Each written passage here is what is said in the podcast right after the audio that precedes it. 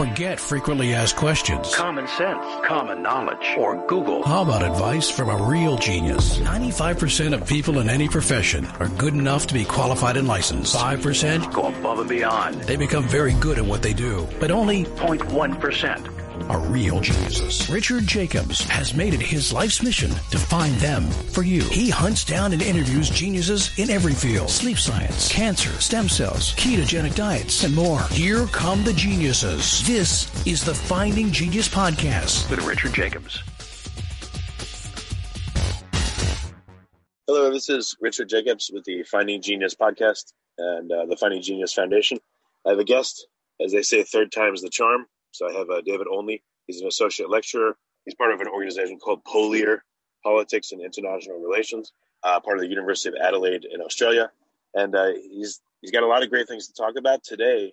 I want to go into uh, his perception of when there's a war going on. You know, what's it like from the perception of, let's say, a soldier, perception of a civilian, that perception of uh, you know a general or other people in the military, of the government, etc. So, David, welcome back.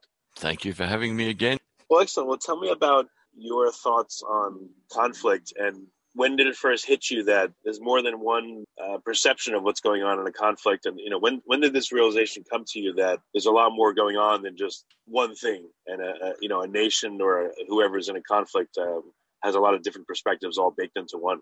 I think for me, the real wake up call that there was so much more going on was really when I was probably in my early 20s, and so many of the people I had started university with had decided not to finish university as civilians, but to go and you know become army officers and finish their degrees at the Australian Defence Force Academy, and starting to just talk to them about what they were being trained for and how it was so much more than had ever been part of a film or a book about World War II or Vietnam. And that I heard a wonderful comment one day uh, from an officer when I was in Canberra over there for an event for one of my friends when he was graduating.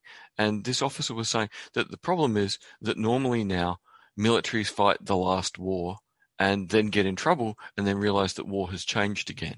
And I remember thinking that was the most amazing comment. Hang on, isn't war war?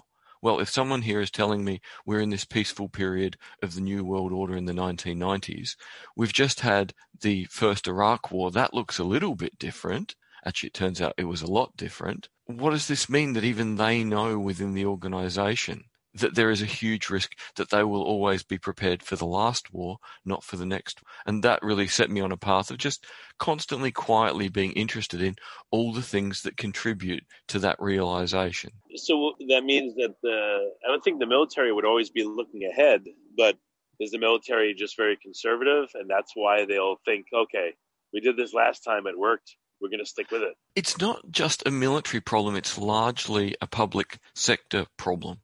And that is that when you're spending your country's money and resources, you have to make a really good justification for it. And militaries are normally slightly more conservative than the society as a whole, but not as conservative as people think they are. And you really, you've got to look at the difference in the US defense budget versus everywhere else. You know, the US defense budget is huge even when it's in a, a, sort of a smaller year in terms of proportion of the budget. There is greater potential there. But when you're in peacetime, you can make a solid argument for the piece of technology that is necessary for future war, but not necessarily how you're going to use it.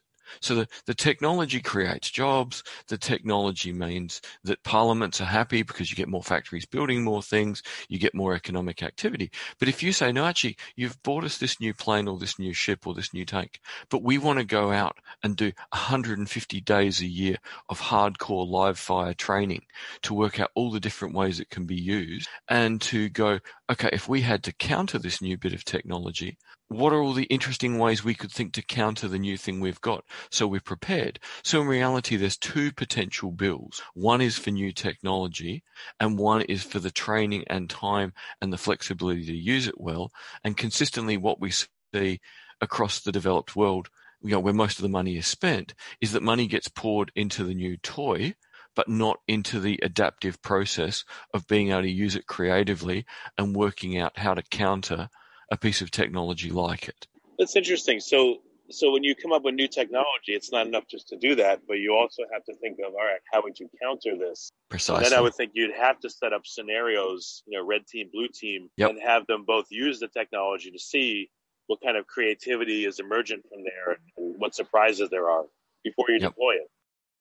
Before we continue, I've been personally funding the Finding Genius podcast for four and a half years now, which has led to 2,700 plus interviews of clinicians, researchers, scientists, CEOs, and other amazing people who are working to advance science and improve our lives and our world. Even though this podcast gets 100,000 plus downloads a month, we need your help to reach hundreds of thousands more worldwide. Please visit findinggeniuspodcast.com and click on support us. We have three levels of membership from 10 to $49 a month, including perks such as the ability to see ahead in our interview calendar and ask questions of upcoming guests, transcripts of podcasts you're interested in, the ability to request specific topics or guests, and more. Visit findinggeniuspodcast.com and click support us today. Now back to the show. and you have to do that in a safe to fail environment. And that's the problem when you're using public resources. How many times are you going to be allowed to break, you know, a multi hundred million dollar device to work out what it's capable of or how it can be attacked? So red teaming is really important, but at the end of the day, the big problem often with red teaming is the red team are people from the same organization, from the same training, from the same promotion path. And this is where we get into the huge problem about preparing for future war. And it was really first outlined you know, in English for the modern world in the early 1950s, where Samuel P. Huntington was working on his PhD thesis, which Uh, as a book ended up being called The Soldier and the State. And he predicted that World War II had been a citizen soldiers' war. If we look how many of the brilliant officers in World War II were civilians at the beginning of it, not already soldiers. It was find talent, promote fast, leave creativity alive. But by the end of the war, the level of complexity, like as D-Day is being planned, is immense. So after World War II, the military becomes an all professional military, or at least the officer corps, the planning staff is all professional. So by the early 1950s, you're getting a professional way of thinking about war and thinking about how to prepare for war, where you know, unless during an existential threat, you're no longer moving really radically different creative people from civilian to junior officer to mid-level officer to senior officer quickly. So if we put it in context, General Marshall in the US did a huge exercise in the late 30s where he had retained retrained a lot of the senior US officers and any officer who didn't perform well in that exercise was sacked. Oh. Now that was fantastic in that at the beginning of World War II, the US didn't have enough senior officers, but what it did have was a clear path for progress for young officers who hadn't failed, who showed they were cognitively adaptable. So during World War II, it was not unusual to have colonels, even generals, in their you know early 30s, which now would be seen as you know hmm. just crazy and impossible. So by the mid 50s, what we're seeing is an ossification of professionalization that there is starting to be a class of people called military officers who are selected at 18 or 19 to go to a specific university to get a specific education to then be promoted. So if you can build flexibility into that system, you're fine. But in the main, during the Cold War, because we were preparing for mass tank battles, mass helicopter gunship battles, or nuclear Armageddon in Europe, that was an ossified environment. So there's always stuff going on in the periphery. So there was always a proportion of special forces, and yet most special forces units were demobilized after World War II because they frightened the conventional military elite and they frightened the political elite because if you thought up something, they would find a way to do it. And it really raised hmm. big questions about what was possible and if it was moral and if we should even do it. So what is, what does warfare look like nowadays? I, I would think a lot is cyber war, and I mean it, it's probably morphed incredibly from before. What's it like today, and what are militaries doing to respond to it? Well, this is the interesting thing. So we'll, we'll jump back to 9/11 because it's a good way to show the transformation. The militaries that on you know September the 11th, 2001, get told either you're in the U.S. military and you're about to go to Afghanistan, or at least that's everyone's assumption, because you know that's where Osama bin Laden is, or the Allied militaries who go, okay, we're going to get called into something, are militaries who were trained for these conventional wars that had a lot of peacekeeping experience, but in the main, when they were doing peacekeeping, they were helping countries who wanted help. So most militaries for a long time had not really done hot violent warfare and peacekeeping wasn't a guide to what it would be like to go into countries that don't really want you there and are culturally radically different. So what we see once Afghanistan and Iraq kick off is a max, a mass exodus of senior officers who do not have the skill set to function in the new world. What, we have, mean exodus? I mean they were replaced or they were kept? They got to the end of their careers and didn't sign up for another three to six year term. Oh, what, so more, because they felt like I, I just can't function. They couldn't deal reality. Yep. Now, how many of them were pressured is anyone's guess, and I wouldn't like to say anyone pressured them because people at this level take huge pride in doing the job well and looking after their people. So if they feel they can't do their job well and they can't look after their people, I think a lot of these people probably left because quite simply they understood they were not up to this new world. So what happens simultaneously in Iraq and Afghanistan is it's realized that whatever is going to work has to be worked out on the ground has to be worked out by junior officers, by sergeants. Now we've already seen the beginning of a shift to this, and I'll use American examples because you know most of your audience will be American. Early 1990s, commander of the US Marine Corps, General Krulak, writes a short article called The Strategic Corporal, where he describes a situation where a corporal commanding a squad is going to have to go from peacekeeping and aid delivery to a hostile environment and high intensity conflict in under 15 minutes. And they've got no officer, they've got no ability to get reinforcements, and this corporal is going to have to make the decisions that keep the level of violence to a minimum if possible. But if it come time for violence, how do you unleash what you need to get the job done, but then stop the violence again? And one of the reasons in militaries we have you know, officers and non-commissioned ranks is officers give the orders to unleash violence, lower ranks unleash the violence, and you keep the orders and the activity of unleashing violence separate. It's, it's critically important that the person giving the order to unleash it isn't also participating in it if you want to be able to stay calm and stop the violence. So Krulak was preparing in 1992, 93, even before Black Hawk down in Mogadishu, that a 21, 22 year old corporal with seven or eight 19 year olds at his back was going to decide when to light up a militia, but also when to tell his squad to stop. Now, the Marine Corps went down this hmm. path, and what it meant is when Afghanistan and Iraq happened, the Marines did better than the US Army because they'd already begun to trust very junior leaders to make bigger and bigger decisions on the ground in real time. Yeah, you know, what it's we, funny when I've watched, I don't know if well, the military think this, but when I've watched, you know, movies about conflict and you see the, the head officer either participating or not participating, and when they don't participate, I would think that the, the, the soldiers would be like, oh, they're just sitting there in the office doing nothing and we're giving our lives. Maybe they don't, I don't know if they're not, but like you gave a different perspective. If the, the head person does participate, then who's the calm head that's overseeing everything and yes. routing people? So what you really see in Iraq and Afghanistan is that the young lieutenant is 20 meters back from the firefight, calling in air support, talking to other units, getting the medevac if it's necessary, basically keeping everything organized in the bigger picture. But because the intensity of you know of the violence was so high in Afghanistan and Iraq,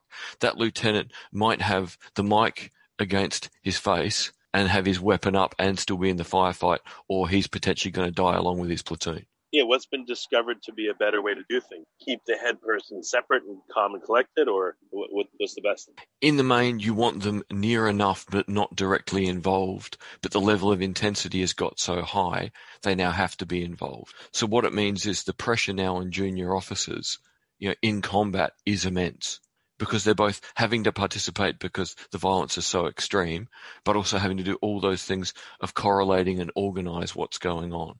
And if we look, you know, this was a case where they were having to invent stuff as they went along in Afghanistan and Iraq because the doctrine didn't work. So by 2004, uh, instrument, you know, members of a squad and the head person, but I guess then you have like too many cooks in the kitchen, people that are literally far away that couldn't if they wanted to. Is Precisely. that a good idea to have them watched or no? Well, you always ideally want supervision one step removed. That's why someone like a lieutenant is always going to be on the radio but it would have been initially, say, three lieutenants with three platoons on the radio to their captain a little bit further back. Now the thing is, each of these lieutenants could be talking to someone, you know, in an F-16 or, you know, or some other plane that's about to come over and destroy, you know, 50 square meters of buildings so the platoon don't get overrun. They're about to go danger close. So in, you train for ideal situations, then you adapt to reality. So the reality of Afghanistan and Iraq was sergeants had to step up and look after their squads. Corporals, well, sorry, their platoons. You know, corporals had to step up even more. Lieutenants had to step up even more. Captains had to step up even more. The intensity of what everyone was doing went through the roof. And yet in Afghanistan and Iraq, you know, within a year in both places, it was clear that, you know, Western forces weren't winning. But how, so do, how do you deal with the, the legal side of things? I've heard just anecdotally, like I don't know. Every shot has to be approved. I mean, I mean, has it gotten ridiculous in terms of the legality of war? Are they, you know, they made it into like a, a courtroom battle instead of a real battle? If you like this podcast, please click the link in the description to subscribe and review us on iTunes. In the main, wars tend to start with you can take a legitimate shot if you can see it, and that's always the case. There is always rules around you know, how to take what is considered, you know, a legitimate shot. But they tend to get more and more limited as you start trying to rebuild a country or empower that population. So in Afghanistan, and Iraq, in both cases, initially, if troops needed to take a shot to be alive and to get rid of the, you know, the opposition who were doing harm to the population or them, they could take it by 2009, 2010, the rules of engagement have got tighter and tighter. And that if someone on the other side has had a go at you earlier, but they now don't have a weapon in their hand, you can't drop them. It's kind of crazy. I mean, you think it's a good idea. It seems to be foolish. It's a strange combination of do you want to be effective on the battlefield or do you want to be seen as fighting more as ethically as possible and how do you balance those two things? So, I mean, what are some insights from from that balance that have come for some conflicts? Well, what tends to happen, and again, we'll move through 2004 onwards because it's a great way to set this up for you. So, 2004, you know, really every country assisting in Iraq and Afghanistan realizes we're losing. And the big shift at that point is to move towards far more of a networked model of warfare, where you start integrating special forces, intelligence, uh, other agencies to all work together. So in American terms, the father of this, you know, the, the person that most of your listeners will recognize is Stan McChrystal who probably becomes the most important special forces general in modern history for transforming it from stovepiped hierarchy to network where everyone works together as part of task forces and everyone brings to the table what they've got. But more importantly, you know, Stan McChrystal deliberately gets rid of as much of the hierarchy as he can. He will simply say to a subordinate or someone on a task force from a different agency, can you take on this role? If the person says yes, he's like, right, if you've got a question about if it's moral or ethical, or if you need me more resources, come and see me. Otherwise, I trust you. And you can share information with anyone else in the task force, even though you're in different units from different branches of the military or from different intelligence agencies. Once well, you move good. special forces to a networked model, special forces pretty much annihilate that generation of insurgents in Iraq and that generation of Al Qaeda in Iraq. So outwardly, oh, so it made a huge difference. Monumental. That's great. But of course, when you have a monumental impact like that, what does your opposition do? I guess they become more networked themselves. Or yep. I don't know what they do. They happily sit in jail and wait for you to leave because they know you will. So something most Americans don't understand is the vast majority of senior people in ISIS. You know, whether we want to call it ISIS or Daesh. We'll go with ISIS because that's what most Westerners know it as. Daesh is what most of the Arab world call it. Most of ISIS were sitting in jails, having been captured by Allied forces and put in Iraqi jails, and just went, well, the Americans, the Australians, the Brits, they'll go home, and then we will take over. I don't want to fight them. I've watched enough of my friends die. I will just sit here in jail. It's not great. And when they leave, we will take it back. And guess what? You know, the main rollout from Iraq was 2010. By 2012, they'd taken half the country. So the hu- the huge lesson of the modern world and modern war is you can't win a war with violence unless you are prepared literally to annihilate a population, which no one with any moral compass is willing to do. And I will point out here for your listens, listeners that the greatest part of the moral compass is the military. It's the politicians well, actually, in the modern uh, context who are expedient, not the soldiers.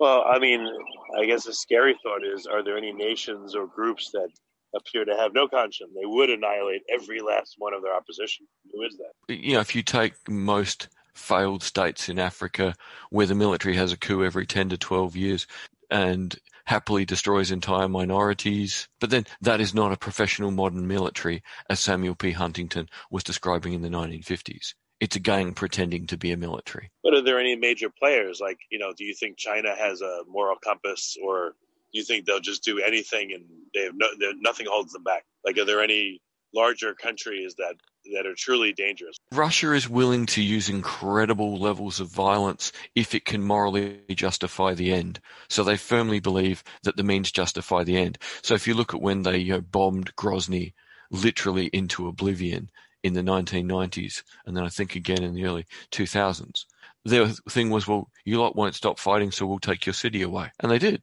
Now they also spent the money to rebuild the city, which meant it employed all the young guys to build the city again rather than to fight. Now, who knows what the civilian casualty rate for that was? Would have been horrific. If we look at, say, the People's Liberation Army in China, where the most valuable trait appears to be that you will follow orders based on the fact that the CCP, the Chinese Communist Party, has no moral compass. Why would the PLA be allowed to have one? Whereas what we see in modern Western militaries founded on the ideas of professionalism that Samuel P. Huntington was writing about in the 50s is a huge part of military education is the ethics to stick with the rules of war and the rules of engagement and to fight war in a way where your moral compass stays intact. So one of the big interesting things discovered in Iraq and Afghanistan is that post-traumatic stress is one kind of injury, but there's a whole other kind of injury called moral injury and moral injury is where a soldier has been asked to do something, or has had to do something to survive, or has seen something so morally repugnant that they cannot get that stain off of their moral compass. You know, the classic example, and it's a brilliant example, is a young US lieutenant who was leading his platoon through Baghdad, and a 50 caliber round from 800 meters away went through his sergeant and him. You know, they didn't even hear the round, just blat. Uh, 50 caliber round is about the size of your thumb to put it in context. Okay. So he yeah. basically looks at his sergeant. His sergeant's got a hole through the center of his chest, the size of a, a basketball. Jeez. He, as the OTEL goes to, you know, the lieutenant goes to grab his sergeant. He realizes his sergeant is probably already gone. Then he looks down and realizes he's got a similar sized hole in his thigh and he's starting to crumple. And the last thing he sees is his 19 year old medic who's gone, you know, ghostly white, looking back and forth between the LT and the Sarge, going, who can I save? And what caused him a full blown mental breakdown four years later was not the injury.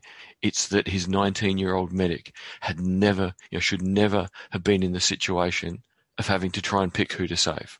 Oh, I thought it would be stuff like, uh, you know, the, the military was torturing and killing children or like systematically like, you know, burning or torturing people. I thought those would be the, uh, the conditions under which people would be more traumatized. Put it this way, most units won't do it.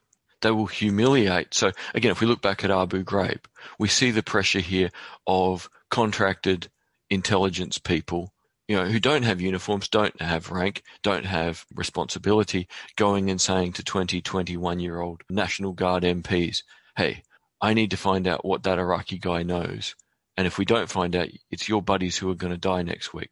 So can you rough him up a bit before tomorrow? So what we see often is an insidious level of pressure in the new environment, not from people in uniform where ethics matters, but from contractors who are simply there to get paid. And that is the huge shift in Afghanistan and Iraq too, is that we move to a world where there just aren't enough people in uniform and we have to start using contractors and contractors often come from militaries or come from intelligence agencies, but they're no longer there in uniform, you know, having to abide by similar rules of engagement. They're there as freelancers, there to get paid. Yeah, is this a way then for the military to offload the moral burden of doing bad things? No, it's a way for the political elite, uh, the political elite to offload the moral burden that militaries don't want to offload. Oh, so they could say it wasn't our military guys that did it. It was these damn contractors. Blame it on them. Well, well, more importantly, they'll go, we hired contractors. We don't know what they did because they're contractors. So what you see pretty much is the less reality of violence politicians understand, the more willing they are to use it. So in Western I guess an Democratic, old analog is like mercenaries hiring them and saying, "Well, they're mercenaries; they're going to do whatever they need to do." Yeah. Whereas, of course, we've even changed the name. Now we have private security companies. So, you know, if we look, you know, historically, when democratic parliaments were full of people who'd been involved in war, they were very reticent to use violence.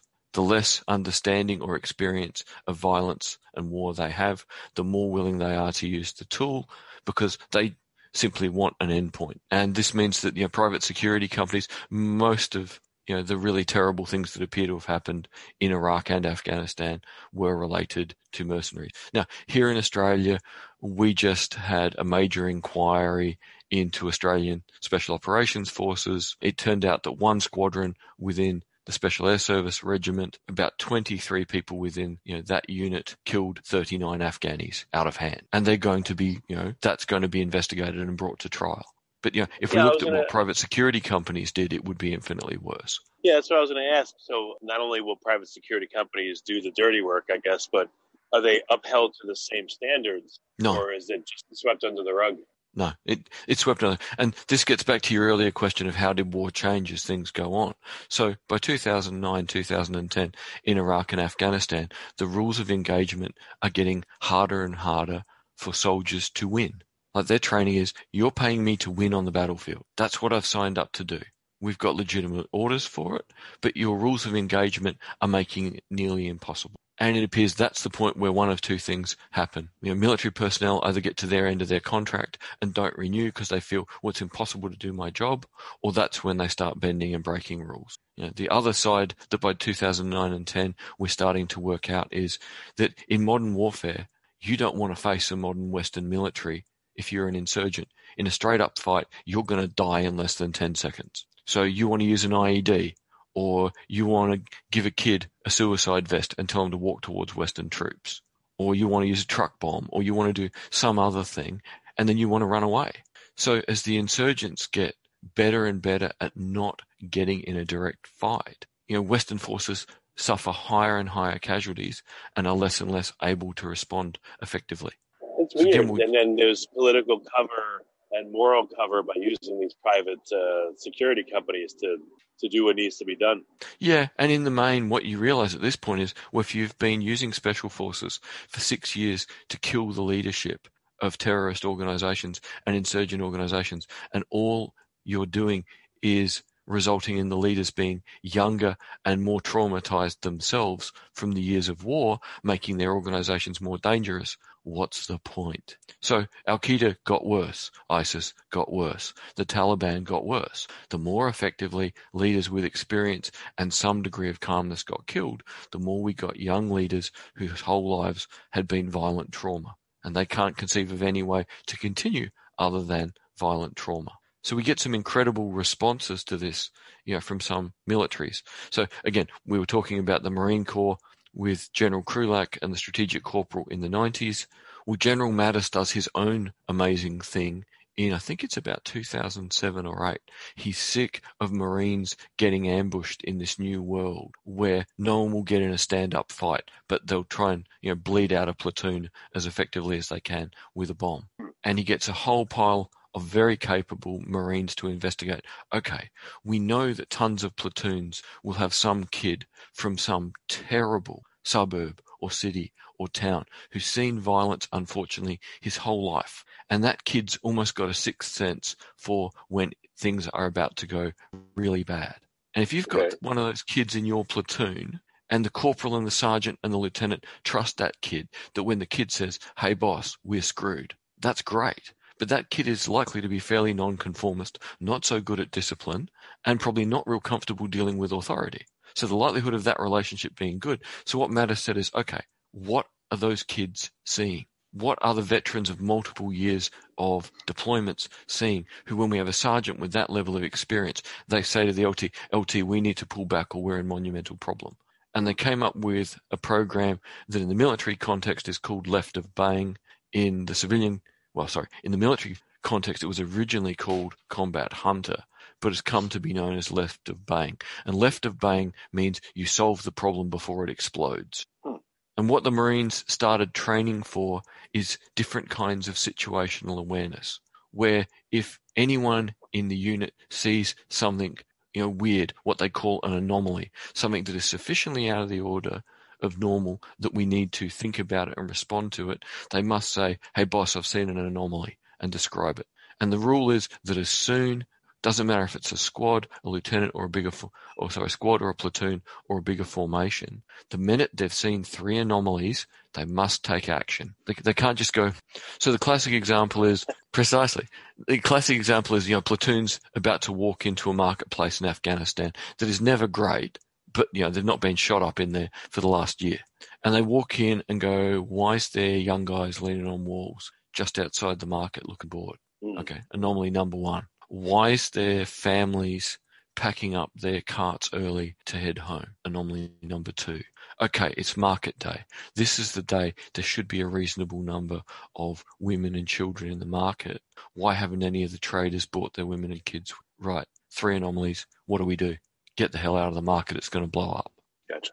But to to make that a deliberate thing. So what you see as the war in Afghanistan and Iraq go on is militaries learn to get better and better at this kind of conflict where it won't be a direct stand up fight.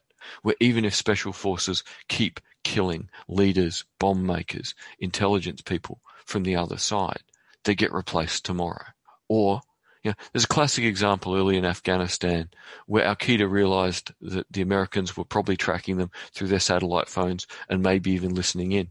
So they made an amazing pile of all their satellite phones and detonated it with a kilo of plastic explosives. Yeah.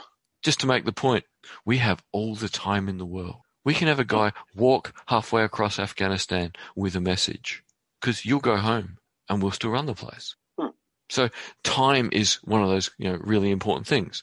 Politicians want things done by their next electoral cycle. So when planning was being done for the invasion of Iraq, the serious planning being done by the Pentagon was saying a minimum of 500,000 troops and a minimum of three years. And we have to literally become the police force and provide security and then help rebuild from scratch. What Donald Rumsfeld actually gave the military was not much over 100,000 troops in one and a half years. So, Yeah, uh, that's not gonna you know, from day one, everyone knew essentially they were screwed. They would win on the way in, they could win the firefights. But, you know, within days of Baghdad being seized, what you see is these troops have no mandate to maintain law and order, and people are starting to wander out in the streets and go, "Hey, I've got a grudge against that dude." You know, there's no more police force, and the Americans or the Brits or the Australians aren't going to intervene. I'll just go kill that guy. Hey, those Christians down the end of the street. How about I go kidnap their 18 year old daughter and actually offer her back for ransom or behead her? So one of the last things Saddam Hussein did was release all violent criminals in Iraq back into the population. That's terrible. Why? Because it makes the it made the U.S. look bad. Not only that they were failing, but they were, I guess, Seemed to be failing. Could say that. Well, also that they were because of their presence, this kind of violence was happening, and this kind of anarchy was happening. I guess they could be blamed. Right? Yep. So really what you see in this is that militaries need almost a whole extra stream where they keep creative people even when they've been in planning for conventional warfare. So there's a, a very interesting young American military psychologist uh, called Murphy Danahy who makes the point that they need two streams within officer training. One for people who are going to be brilliant at tactical operations and one who have a psychological predisposition for strategic operations. Now the whole point of the selection and promotion path at the moment is all officers start tactical and eventually you get to a rank where you have to deal with strategic things. Well, you've been selected, trained, and promoted because you've got a capacity to be brilliant at tactics. So when you get to strategic level, it's dumb luck if you're good.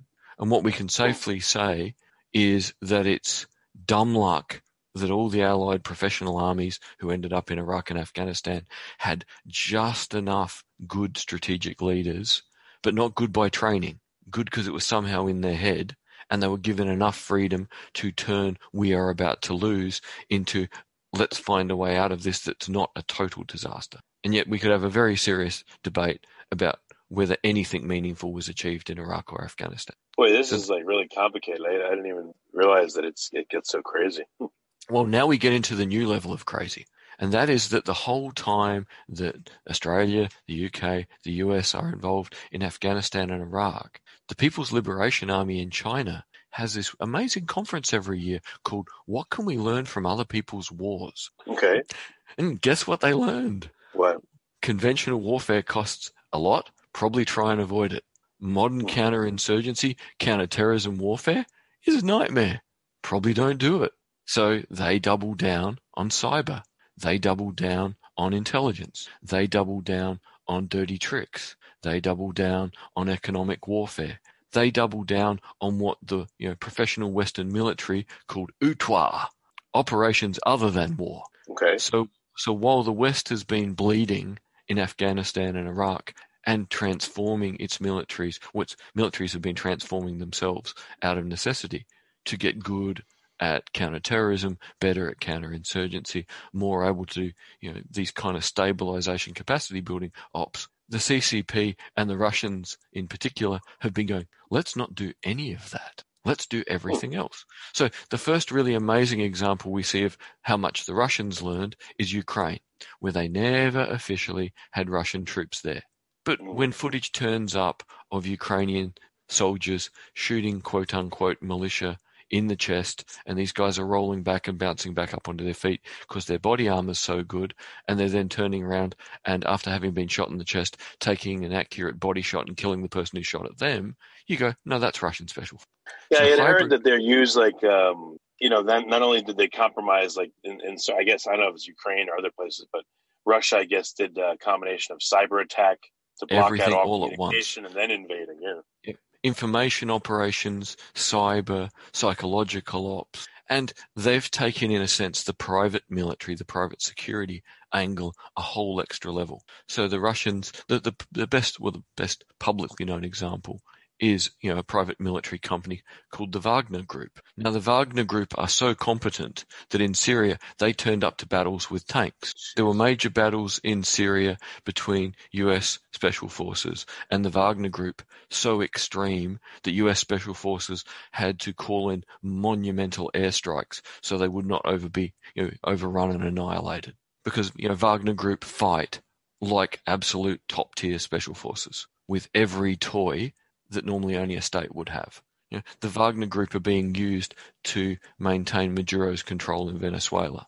The Wagner Group are deployed all over Libya and Syria. Now, the Wagner Group is far bigger than any you know private military organization should be, unless essentially the Russians have normalized hybrid war to such an extent that this is just a normal part now of how the Russia- Russian military work. You train young guys, you put them through conventional special forces. They have a short career in Spetsnaz, conventional in uniform, bound by rules of engagement warfare, and then you move them onto Wagner Group, pay them more money, but you know they've now got no real support, no legal cover, and you know go out and wreak havoc in the world.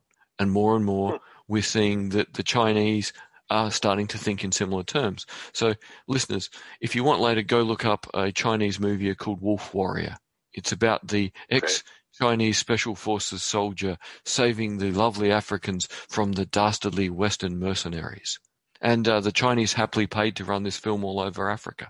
They're essentially normalizing the idea of Chinese private military companies working all over Africa to secure Chinese projects. So how This brutal are, are um, yeah, it's a, a crazy like amalgam of all kinds of things. What um, I don't know. I mean, what what are nations and people supposed to do if it's gotten to be like this? I mean, how do you, how effective and how deadly is new hybrid form of of war with these contractors? Well, let's look from the cyber perspective.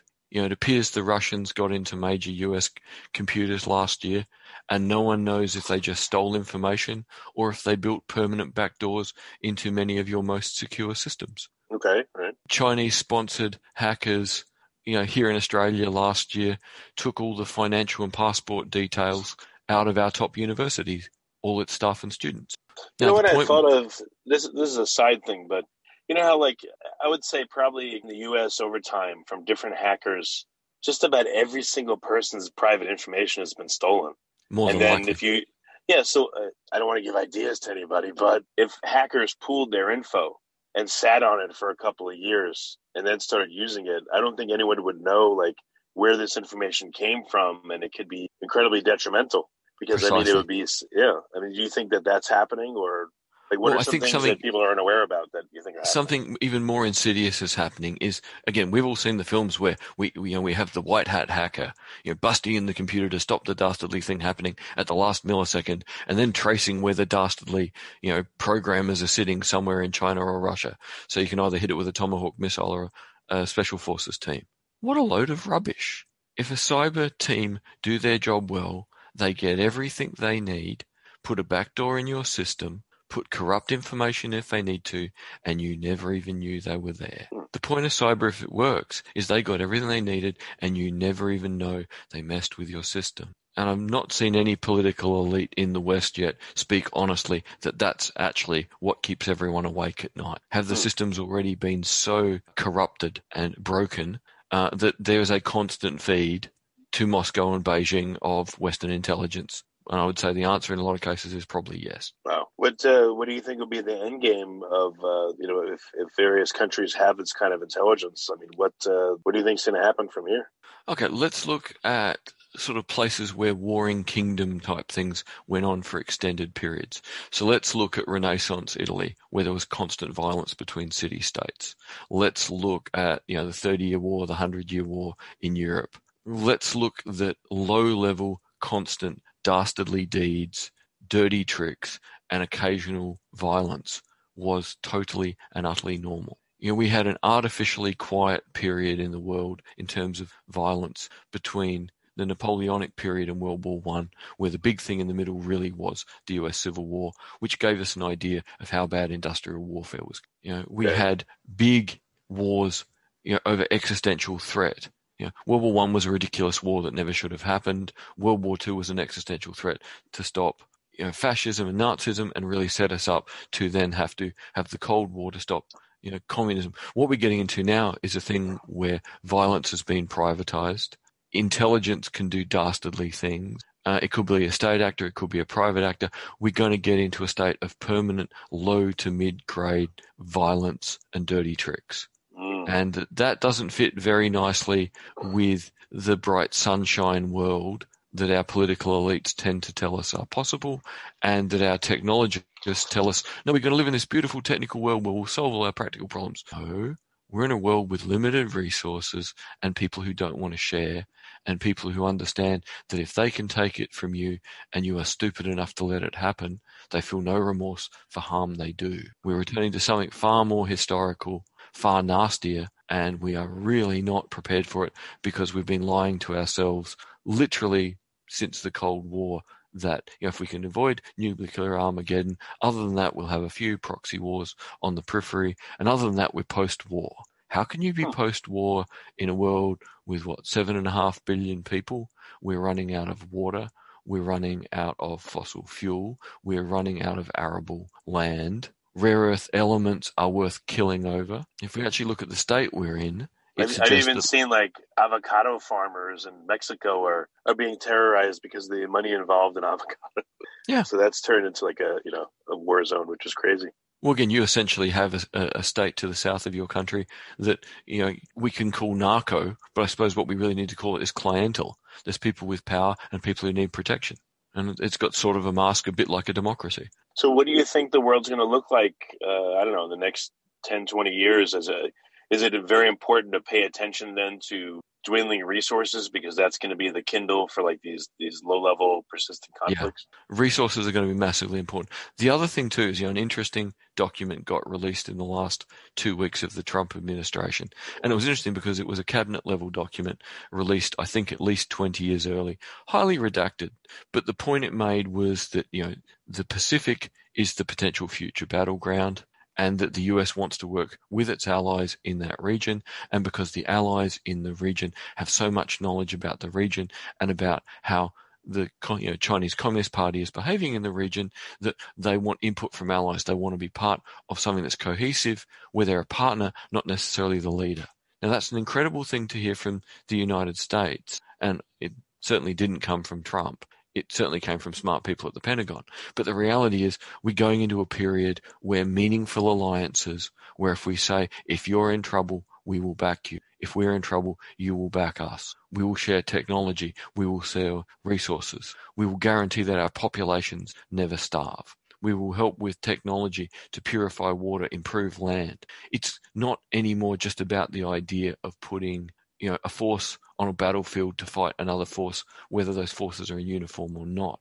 It's about genuine strategic level partnerships to guarantee that things don't get worse. And if we're really lucky, maybe we can make them better. So, do you think, in uh, I don't know, in general, the world is is headed in a good direction, or you think it's to I mean, for it's to be more stratified, where certain people will live in you know protected areas uh, within countries, but uh, for the most part, more people are going to be exposed to violence and food insecurity and other problems. I'll sort of take it a bit like an ink spot strategy in counterinsurgency.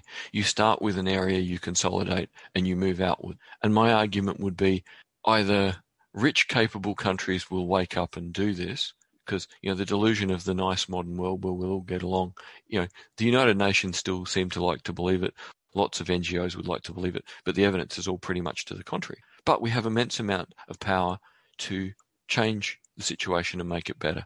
But it's going to depend on countries coming together, working together, and the whole point with you know, an oil spot or ink spot strategy is you can creep growing you know the blot of ink or oil out and including the next country that wants to be part of what you're building and part of this is you know if you ensure the security and the stability of another place not by dominating them but by partnering with them by including them helping them and making them part of sharing technology resources you get a bigger and bigger space where life matters. We're looking after each other matters where partnership really means something. So we have an incredible possibility of doing that if we can get over the desire to dominate other people and instead see partners. Hmm. Interesting. Well, very good, David. What uh, what resources do you recommend for people that want to learn more about uh, you know the state of conflict and the state of you know the new face of war and things like that? What can they look to?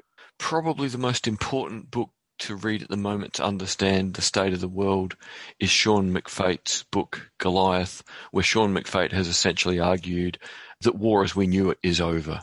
Uh, Ian Bremmer's book, Every Nation for Itself, is a good book to read to understand how and why we need to work together with not necessarily old allies, but countries who have similar goals and start working as partners. People need to understand the transformation in war and in militaries. Again, I'll give American examples for a largely American audience to understand it at the strategic level. End of any of Stan McChrystal's books about his career would be very helpful. To understand it at a tactical level on the ground in Afghanistan of, you know, going through basically the disaster of modern, poorly conceptualized war. Uh, there's a wonderful book called Red Platoon about a US Army platoon in a tiny valley in Afghanistan who were overrun and fought back. To understand it from, say, the British context, there's a wonderful book called Sniper One, all about a sniper platoon who basically kept you know the Brits and UN personnel in a compound in Iraq alive for 110 days of siege by just taking long shots non-stop for 110 days. And what's wonderful about that book, it shows what well-trained 22-year-olds who are totally in the normal range can do. It's the hmm. absolute contrast to the idea that we're now in special operations warfare. Um, there's a brilliant British book called Painting the Sand, all about uh, being a person who pulls IEDs to bits and removes explosives, being a demolition expert in the British military. There's a wonderful book written by a British paratrooper major called No Way Out about being given the authority ne- to negotiate with the Taliban in a town and then NATO denying they'd ever given him the permission to do that because it wasn't official policy. So you see what is possible when you give a junior commander the power to change the world and then take it hmm. away. There's so many amazing books. And yeah, listeners, uh, I now have my own website, you know, davidolney.com.au. So it's David O L N E Y.com.au. And if any of you would like a bit of a reading list, just fill in the contact form there and I'm happy to send you recommendations. And if there's a particular sort of aspect like which modern war, you know, which military, what kind of experience, I'll try and give you one or two books or over time if people keep asking, I might make some mega list that eventually once I've got the mega list, I can just send to Richard and he can whack up somewhere where it's easier for everyone Okay. to find. Well, you've given people a lot of stuff to read and look at. That's great. We're very good. Well, You know, David, thank you again for coming. Third time was the charm, and you've got I don't know just a ton of great things to talk about. So, so thanks for being here. Thank you very much for inviting me again. And thank you, listeners. And please go away and ponder. Don't go away and freak out. If you like this podcast, please click the link in the description to subscribe and review us on iTunes. You've been listening to the Finding Genius podcast with Richard Jacobs.